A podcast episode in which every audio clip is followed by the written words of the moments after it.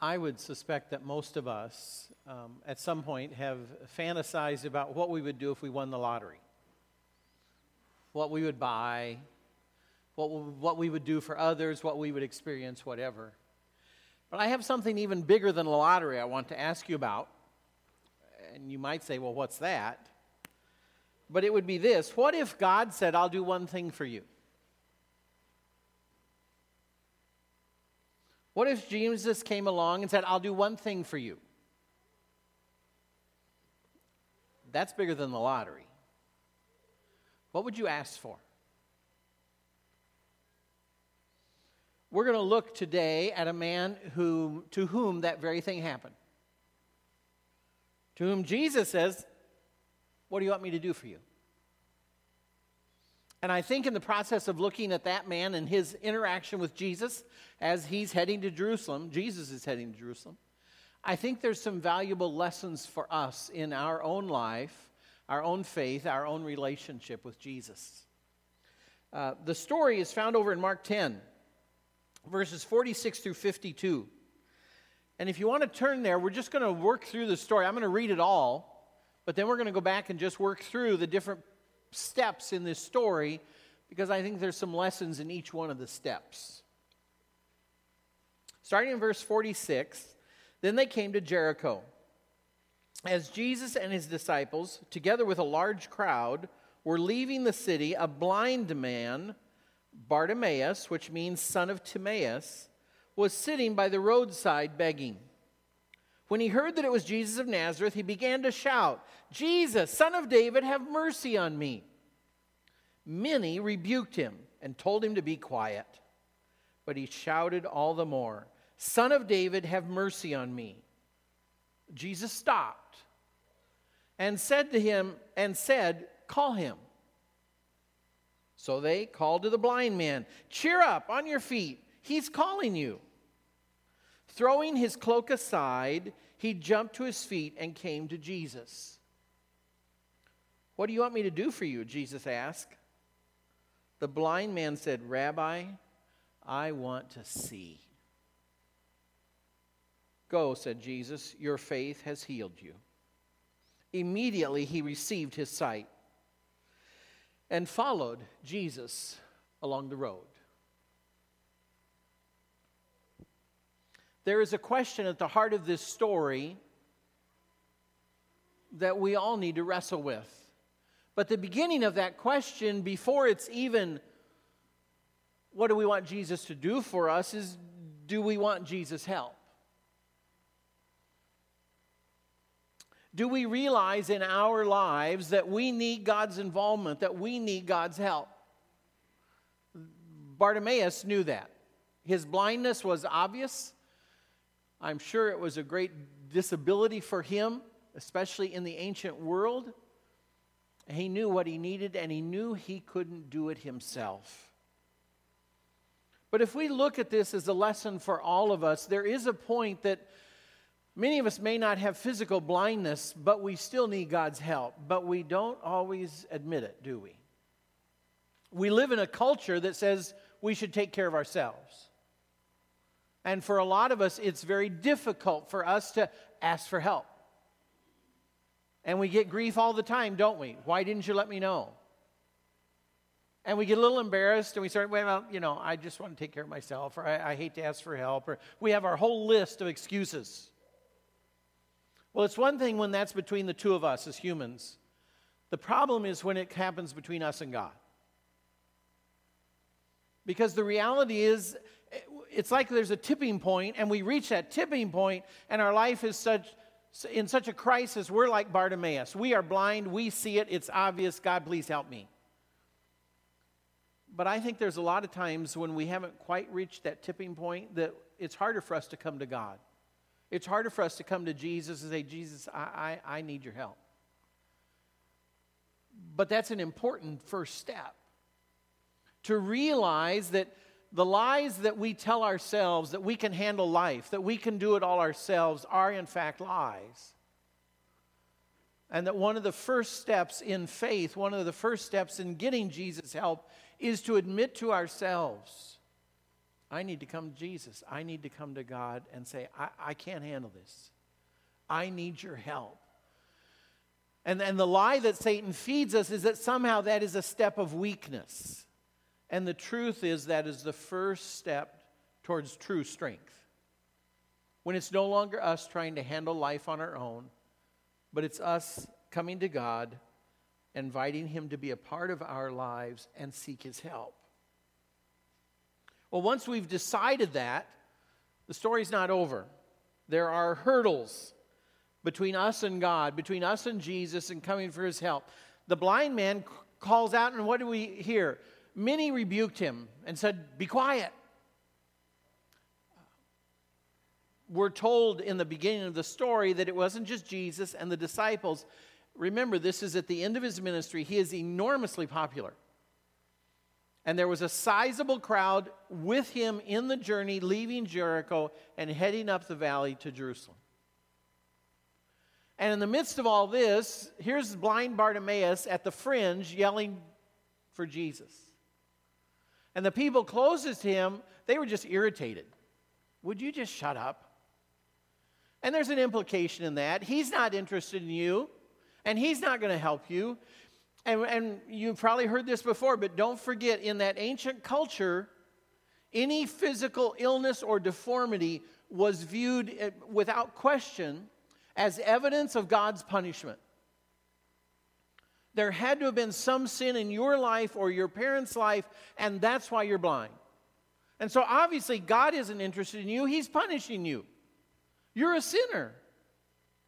And so it was very simple for them to say, Oh, just shut up. He is not going to be interested in you. And to Bartimaeus' credit, he just yells all the louder, which I'm sure frustrated the people around him. The closest to him, it's like, Would you please shut up? And he didn't stop at all. He wanted Jesus' help. Well, the reality is sometimes that happens for us, doesn't it? Maybe not in that kind of obvious physical, overt way, Although sometimes people may say to us, Why in the world would you want to go to church? Why in the world are you interested in this God thing? Or why would you believe that old book, the Bible? Hurdles get thrown up for us. People try to discourage us. People try and say, What in the world are you wasting your time? There's all kinds of hurdles thrown up, and Satan is the one behind those hurdles. Because the last thing he wants is for people to find their way to Jesus find their way back to their Father in heaven. And so there needs to be a realization on our part that it may not always be instantly easy to come to Jesus. It may not always be quick and automatic when we seek God's help because Satan is involved in this as well. And people are involved who have upside down values and they don't understand what's going on. But please understand, if, had Bartimaeus listened to them, he would have still been blind. But he didn't let those hurdles, those doubters, those skeptics keep him away. And he just yelled louder. He wasn't going to quit. The beautiful part of the story is, of course, that Jesus notices him. I tend to think that maybe this was a divine act. And what I mean by that is, I picture this crowd as being pretty noisy. You probably got some donkeys thrown in here, um, a lot of people. I doubt if this was a hushed moment. They're leaving the city, they're heading out. Maybe it was hard to hear Bartimaeus, but Jesus noticed him. Jesus heard him, and Jesus stopped. He stopped the whole crowd, he stopped the whole parade, and he says, Bring him over here. No one else cared, but Jesus did. And there's such a lesson for us in that. And in this whole sermon series of, of people changed by Jesus, we're going to see this again and again and again. We've always already seen 10 lepers, and nobody would even come near them, and yet Jesus cared. He noticed them, and He cared, and He healed them. And He does the same thing here for blind Bartimaeus that nobody else had time for. And that's a message we need to hear. As we talked last week, we are living in a world right now where hope is in short supply, And the message that nobody cares about me is a loud message that a lot of people are hearing. And it's not just the youth today, it's adults, it's older adults, it's adults in the prime of life, it's young adults just getting started. And that message can bombard us that nobody cares. That I, and the message that goes with that nobody cares is that I don't matter. I don't have value and worth. And that message gets reinforced again and again. And, and however many directions that message comes to us, there is this man standing named Jesus who says, You matter to me. I will notice you. Please hear that. Because this is the same Jesus we have a relationship with today. The same Jesus who wants a relationship with you. And Jesus noticed Bartimaeus. And Bartimaeus was important enough to Jesus that he stopped the whole parade and he says, I want to talk to him, bring him here. And I want us each to capture that today because it is a message we each need to burn into our hearts, our minds, that no matter what anybody else says, there is one person who cares, and that's Jesus. If he didn't care for you, he would not have died for you. He was headed to Jerusalem because of how much we matter to him. And that's why he would persist and go all the way to the cross, knowing how painful it would be because we matter to him and he cares. The story of Bartimaeus is for each of us a picture into Jesus' heart and it's not just how much He cares for me, for you, how much He cares for your neighbor. You may have some blind Bartimaeus around you at work, in the neighborhood, in your circle of family or friends. Please understand. Don't be those disciples that say, Would you just shut up? Understand the heart of Jesus and let that heart come through you because He cares about them and He needs you to share that with them. The next thing that happens in all this, it's just a little phrase, and I would have missed it myself, but a number of years ago in a retreat setting, the person leading the retreat used this story and took a minute to talk about throwing off his old cloak to get up. Because it says he had to throw off his cloak. I mean, he was a beggar who just sat there by the road all day long, and he had a cloak to stay warm. Well, to come to Jesus, there was something he had to throw off, and that was his old cloak. And at the retreat, this speaker challenged us to think about what old cloak do you have you need to throw away? And I found that to be a fascinating question. You know, I love to sit and watch TV with a blanket. I have my favorite blanket. I hide it between my chair and the wall so nobody else can use my favorite blanket. But you know, when I get up, I got to get rid of the darn thing.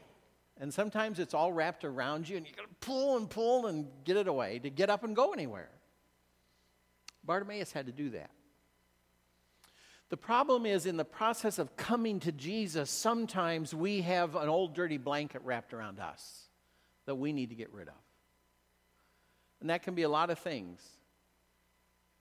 It can be some mixed allegiances where I'm committed to Jesus or I want to be, but I'm also committed over here. It can be some habits that I don't want to get rid of. It can be some things I own that take up my time. It can be all kinds of things that the truth is they're sort of wrapping us up and they're keeping us from being free to come to Jesus. And sometimes we don't notice them because we have them around us every day. They're that favorite blanket. And this story makes us stop and ask that question. And that's what I'd like you to do today. Is there some old cloak wrapped around you that you need to be willing to throw off to come to Jesus? It's a very interesting question to reflect on. And I'd ask you to reflect on that this week. And if you're really brave, pray this prayer God, if there is an old cloak wrapped around my legs keeping me from really coming to Jesus, will you point that out to me this week? Because I may be so used to this old cloak, I actually like it. It's my favorite. Sort of tattered and all that, but I've had it forever, so just leave my cloak alone. Ask God to point that out to you. Because sometimes I think we are like Bartimaeus, and there's some stuff we need to get rid of if we're going to be able to come to Jesus. Well, that brings us to what I think is the most interesting point of the whole thing. And that is when Bartimaeus gets up, he throws off his cloak. Jesus has heard him, stopped the parade. He says, Bring him over here. And so here comes Bartimaeus through the crowd. I'm sure they sort of separate a little bit now because Jesus has said, Bring him here. So the people are sort of uh, spreading out. And here he comes. And the first thing he does when he gets to Jesus, Jesus What do you want? Would you think about that with me for a minute? My first reaction is, duh. I mean, isn't that obvious? He's blind. But it's interesting what has transpired. Notice specifically what Bartimaeus has been yelling for Son of David, have mercy on me. He said it twice, repeatedly have mercy on me. But that's sort of a general kind of thing, isn't it? That mercy could come in a lot of different forms from God. God, have mercy on me. What's that mean? Jesus says, okay, what do you want? What do you want me to do for you? I don't think that question was for Jesus. He is the Son of God. He knows. He knows Bartimaeus is blind. I think Jesus made Bartimaeus pause and reflect on that for a minute. It's like, okay, you're here. He paid attention to you. He wanted Bartimaeus to think for a bit about what do I really want Jesus to do for me?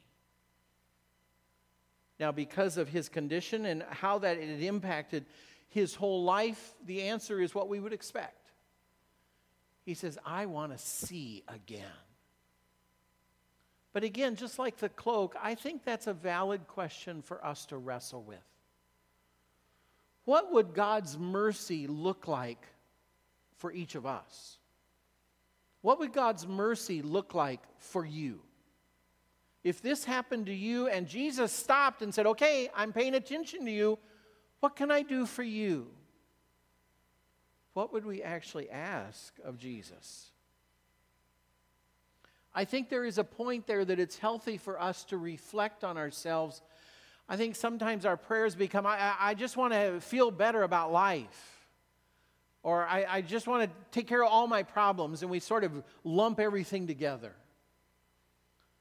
But I think often what God says is really, what do you want? What is it that concerns you? If I am going to give you something, specifically, what do you want me to do for you? And I think that's a healthy process to wrestle through and ask specifically, what is it I really need God to do? What am I asking Him for? Well, the obvious question in that is will Jesus do whatever we ask? And this is something I just couldn't jump over here because I find this to be a huge stumbling block in people's spiritual lives. It's like we want, we want one of two, we're only offering God one of two things. And that is, on the one hand, whatever I ask for, you're going to do for me. Or there's no point in asking you because you're not going to do whatever I ask you to do. And, and there's a lot of people, and maybe this has been you, who've really given up on God because they asked for something and He didn't do it. And there's, uh, there's some a- anger towards God, some resentment, or some feeling of, well, he doesn't listen anyway. Don't bother to pray. I prayed, As for this, he didn't do it. So it's interesting when Jesus says, What do you want me to do for you? I want us to read, which I think is one of a, a troubling passage, I'll call it, over in John 14. Because Jesus seems to be promising the very thing I just said. Over in John 14, I want to read verses 13 and 14. He's speaking to his disciples, and he says, I will do whatever you ask in my name, so that the Father may be glorified in the Son. You may ask me for anything in my name, and I will do it. Now, if you're like me, there's two phrases that jump out there, and I create my own belief system. If I ask for anything, he will do it. Isn't that what it says? That's what we want it to say. But there's a phrase he adds in there, and that's what we need to capture. If you ask for anything in my name, and the best that I can understand that, what I read in different scholars' commentaries, it is the concept, it is not just asking for anything, but it is asking for anything to which Jesus will sign his name and say, I agree with this. If this is a request, a purchase request that comes through the office, Jesus says, I'll sign that one. It's a valid purchase. That there is a filter. We, in our humanness, our less than perfection, God is not giving us a blank check. He's not giving us a magic wand or a magic lamp or a genie that says, I will do anything you want me to do. And we need to understand that. But Jesus does say, if there are things that I would agree with, just ask. I'll do them. Don't hesitate. He agreed Bartimaeus needed to see, and he healed his eyes. I believe that is true for us today. And that's the next point I put in the sermon, and that is that miracles can happen today. They really can. Jesus is the same Jesus today who was then. The same Jesus who was capable of restoring Bartimaeus' blind eyes, or restoring 10 lepers, or on and on and on, as Grant read in the communion meditation, raising Lazarus from the dead. Jesus has not run out of his power to do miracles. We need to understand that promise of John 14, and it is true. He is willing to work in our lives and do things that to us seems impossible. Does that mean he will do everything we specifically ask? Maybe not. And it's not because he doesn't hear our prayers. Please understand that. It may be because he has something far better he wants to give us. We don't understand that. We don't see that, but He does. And He says, Well, yeah, I could give what they're asking for, but I'm working on this, and I know they will be so much happier. I'm going to wait and give them what I know they'll be happier with. Or I know what will be better for them. And if we really think about that, wouldn't we agree with Jesus? If we saw what he sees, and yeah, this is what I wanted, and I really wanted it, Jesus. And then he says, Yeah, but I can do this. And I'm getting this ready for you. Which do you want? I think 99 out of 100 times we'd say, Wow, I didn't think about that, Jesus. Let's go with your choice. Let's do what you want, because that is going to be way better. Now, sometimes Jesus says, Okay, it's going to take me a, a while to get this ready but I'm going to do something better.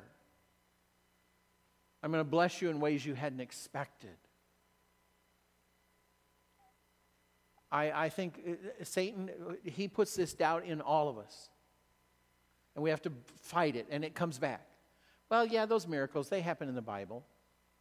They just don't happen today. That's not true.